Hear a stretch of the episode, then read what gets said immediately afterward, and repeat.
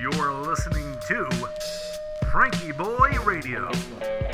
that the only thing we have to fear is fear itself. Letting America take a deep breath. Good evening, ladies and gentlemen. Welcome to episode 211 of FrankieBoi Radio. I'm your host, Josh Irvin, and tonight we're talking about the cosmos and GK Chesterton. Thanks for tuning in. I hope you had a nice throwback Thursday. I've had a photon hangover all day. That's what I call it. See, well, because I was doing astronomy last night, I, I cheated and watched a little bit of the debate, and that was depressing. And uh, but went outside and looked at Mars a lot, but the air was a little bit turbulent, which is hard when you're looking at the planets because you want the air to be very still so you can see any detail on them. So I decided to get up in the middle of the night when the air would be a little bit calmer and check it out. So I got up at 2:15 a.m. and set up all the gear and stayed out there for over an hour, and it was awesome. Heard the owls talking to each other. Who's awake? Me too. Who's awake? Me too. And the waning moon shone down upon the scene, and Mars, like an ominous red eye, blazing forth from the heavens high above. Just great stuff. And somewhere in the middle of all this, I think it was during the earlier evening session, I said, aha, I've got it. So I'm going to be giving, and I want to, I think this is pertinent. I, th- I hope you'll find this useful.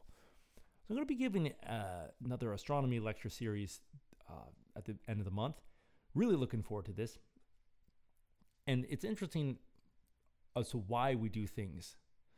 Um, well, I like doing it. That's why I'm doing it.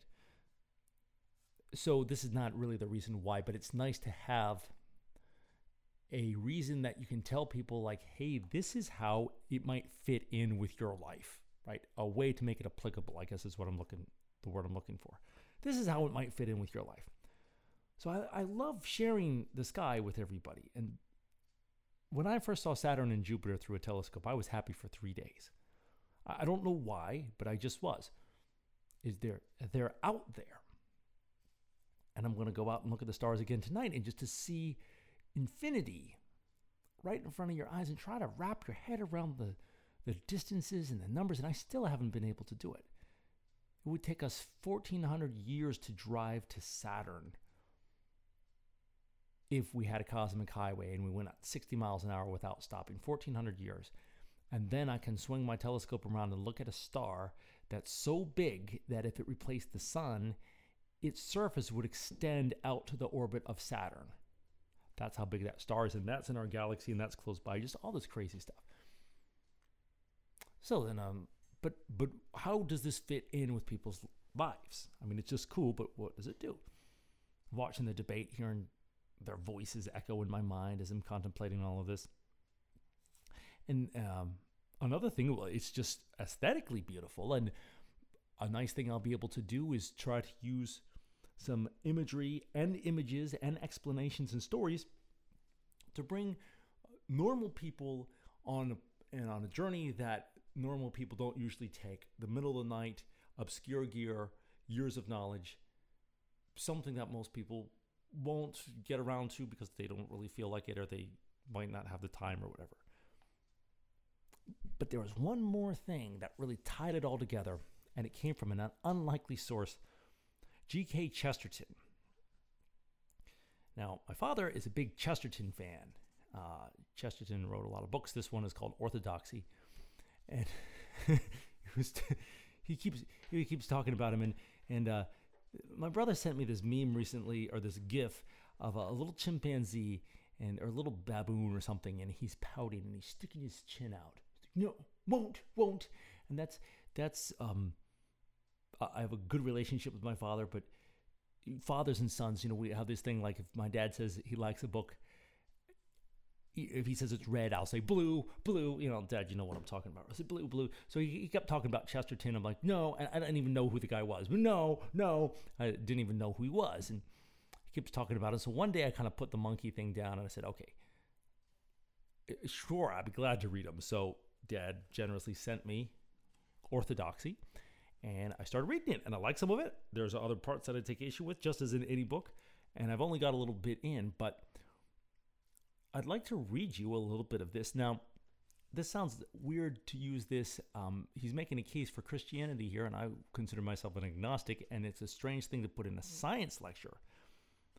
But um, listen to this. Make sure I didn't lose my place.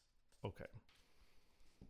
The madman's explanation of a thing is always complete and often, in a purely rational sense, satisfactory. Or to speak more strictly, the insane explanation, if not conclusive, is at least unanswerable. This may be observed specifically in two or three commonest kinds of madness. If a man says, for instance, that men have a conspiracy against him, you cannot dispute it except by saying that all men deny that they are conspirators, which exactly which is exactly what conspirators would do. His explanation covers the facts as much as yours. Or if a man says that he's the rightful king of England, it is no complete answer to say that the existing authorities call him mad.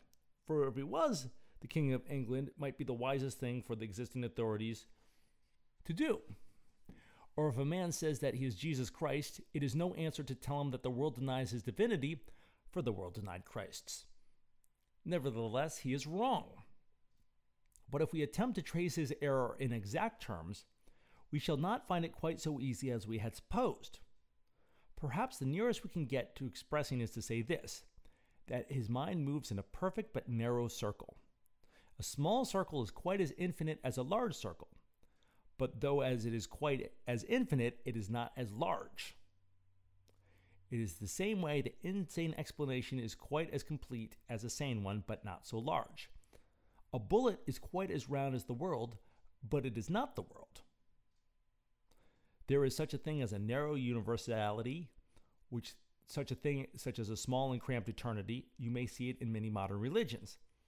Now, speaking quite externally and empirically, we may say the strongest and most unmistakable mark of madness is the combination between a logical completeness and a spiritual contraction. The lunatic's theory explains a large number of things, but does not explain them in a large way.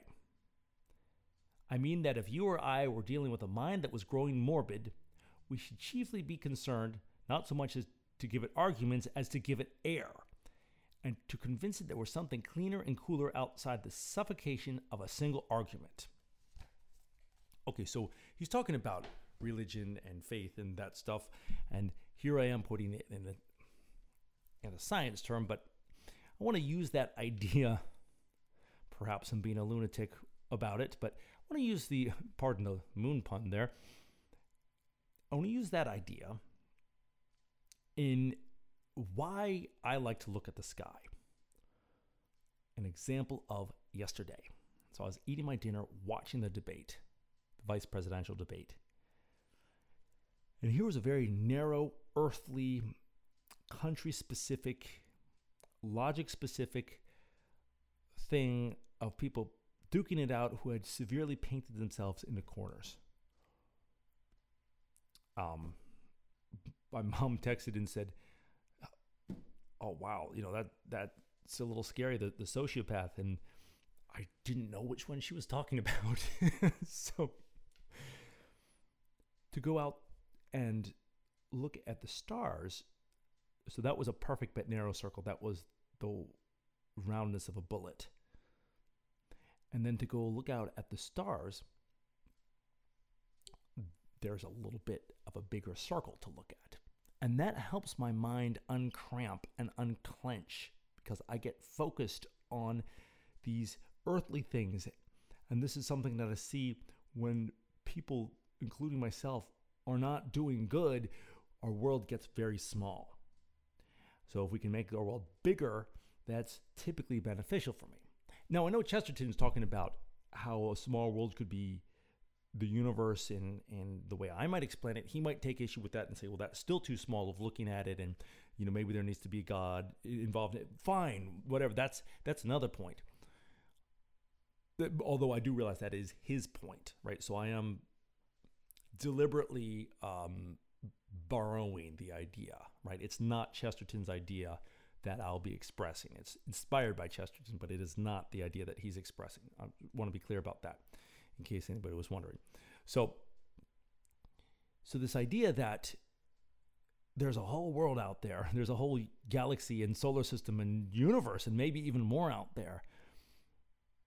My mind just feels like a, a hand that's been that's put a heavy suitcase down and can finally relax as that ancient starlight filters down on my upturned face. And that's what I'd like to share. Hopefully, you found that useful. Now, let's take a couple of deep breaths and I'm going to head out and get some more starlight. Well, actually, after I figure out what uh, absurd things to do in the garage tomorrow, I got a, another talk coming up. It's like Josh's Treehouse Show, Fridays with Josh. I Skype into this one place and we set off Coke and butane rockets, Coca Cola, that is, butane rockets last time. That was fun.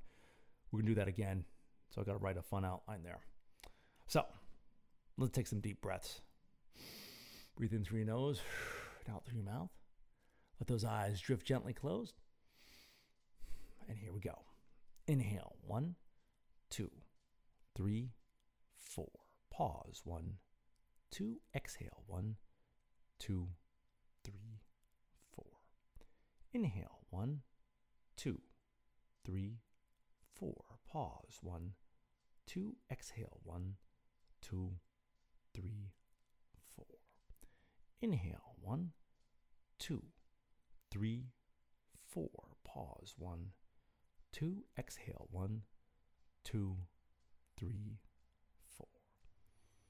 Inhale. One, two, three, four. Pause. One, two. Exhale. One, two, three, four. Last one. Inhale. One, two, three, four. Pause. One, two. Exhale. One, two, three, four. Very nice. Wiggle those toes, open those eyes. And you know, one of these days, we might have to talk about God and the astronomers, because that's an interesting topic too. One that, well, we'll get into that later. Have a great evening.